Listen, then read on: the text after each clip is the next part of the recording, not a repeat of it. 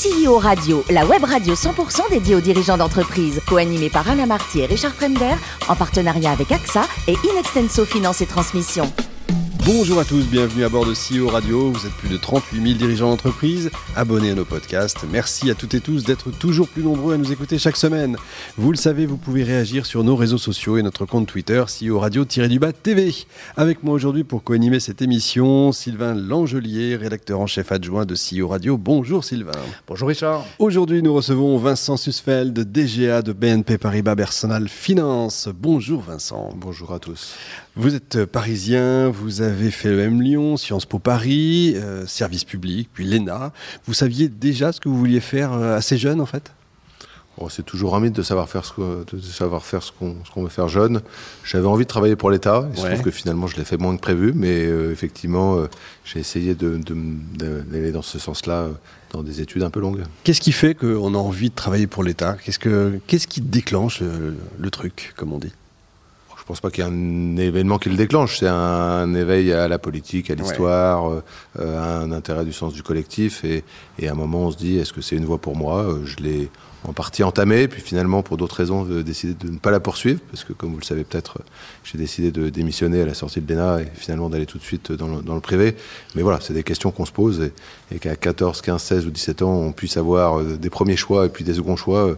Je pense que chacun d'entre nous est soumis à ce genre d'évolution. Effectivement, donc c'est les AGF en fait, c'est ça hein, le, Alors j'ai pas démissionné pour aller aux AGF, j'ai démissionné parce que je pouvais pas prendre le choix que, que je voulais prendre à l'origine mhm. pour servir l'État et j'ai cherché un travail et à ce moment-là euh, j'ai eu une rencontre du secrétaire général des AGF de l'époque euh, et qui voulait euh, créer un, un job de responsable du développement durable. AGF mhm. était encore une boîte de côté et la loi NRE venait de demander aux, aux boîtes de côté de, s'organiser sur ce sujet-là. Et donc j'ai démarré euh, courant 2001 euh, sur ce premier job chez AGF. Et comment on passe des AGF à la BNP alors, avant de passer à la BNP, j'ai fait six ans chez AGF, donc ce premier job, puis euh, un job autour de la transformation de tout ce qui était la gestion des sinistres. Et puis, au bout d'un certain temps, je me suis posé la question de savoir s'il y avait, quelle était la next step au sein des AGF, qui était devenu Alliance, et, de savoir si, euh, entre autres, pouvait partir à l'étranger, qui faisait partie des mmh. projets euh, à la fois professionnels et personnels.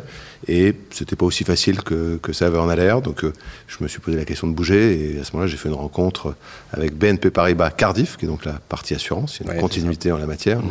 et je suis rentré en 2007 chez BNP, dans le groupe BNP Paribas au sein de, l'entité assurance. Il n'y a pas de hasard, on dit, il n'y a que des rencontres. Euh, je crois que c'est le cas. Alors qu'est-ce que c'est BNP Paribas Personal Finance, même si on se doute un petit peu quand même?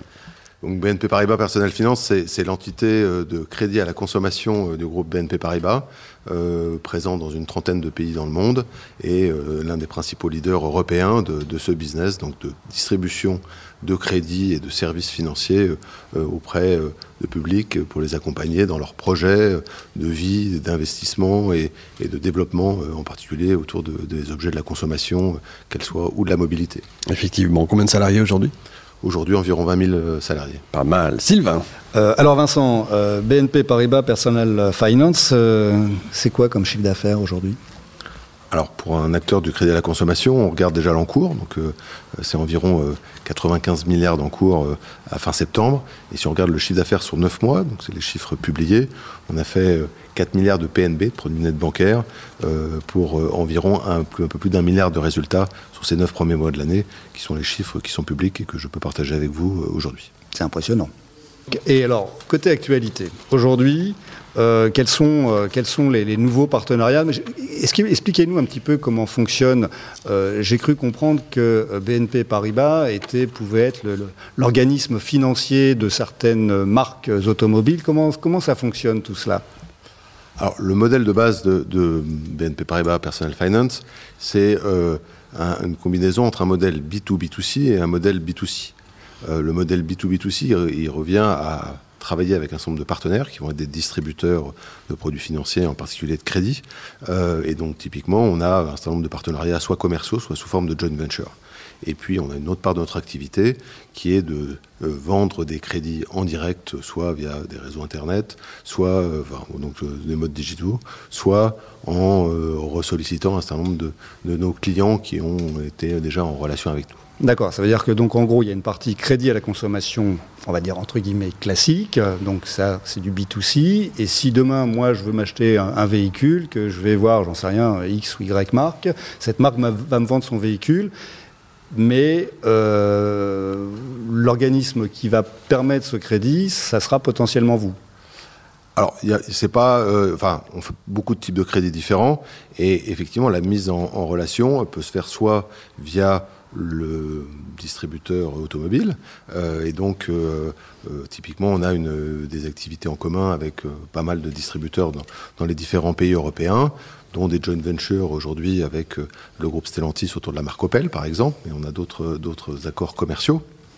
Et donc, la proposition de crédit, à ce moment-là, elle se fait autour de la vente de l'automobile.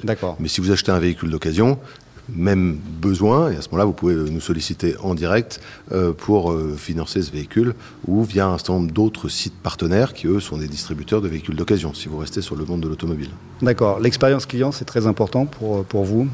Ah, L'expérience client, je dirais, elle est aujourd'hui cruciale quand on digitalise de plus en plus nos interactions avec nos clients. Et donc, les on, cherche à l'avoir plus simple, plus direct et plus en ligne avec les standards. Nos clients aujourd'hui, ils ont des, des habitudes qui ont été au standard des meilleurs acteurs digitaux et ils attendent des acteurs comme nous euh, qu'on se, qu'on se mette à ce niveau-là.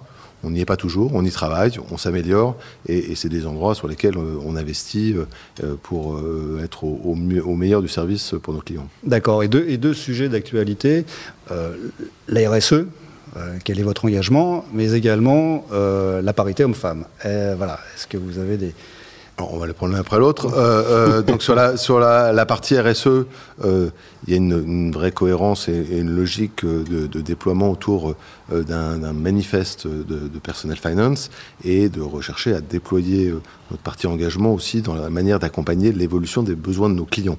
Donc on a toute une série d'activités autour de la transition énergétique, par exemple, autour de l'économie circulaire, et mhm. donc on cherche à, accompagner les besoins de nos clients et, voilà, et à s'adapter à leurs besoins évidemment, il s'agit aussi de euh, travailler euh, et d'évoluer dans le cadre du mode de travail de nos collaborateurs et dans, la motivation de nos salariés, d'avoir des solutions qui mettent tout ça en cohérence. Oui, une implication interne. Une implication interne forte aussi. D'accord.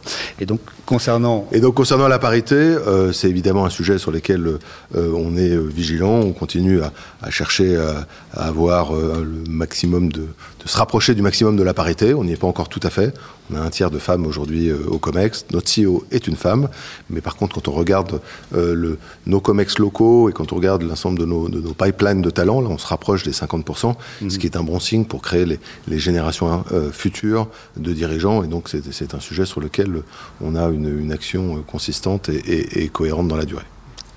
Les néobanques euh, qui ont tendance à monter aujourd'hui, le gros avantage pour vous, j'imagine, que tout ce qui est personal finance, ils font pas. Ou alors vous les rachetez?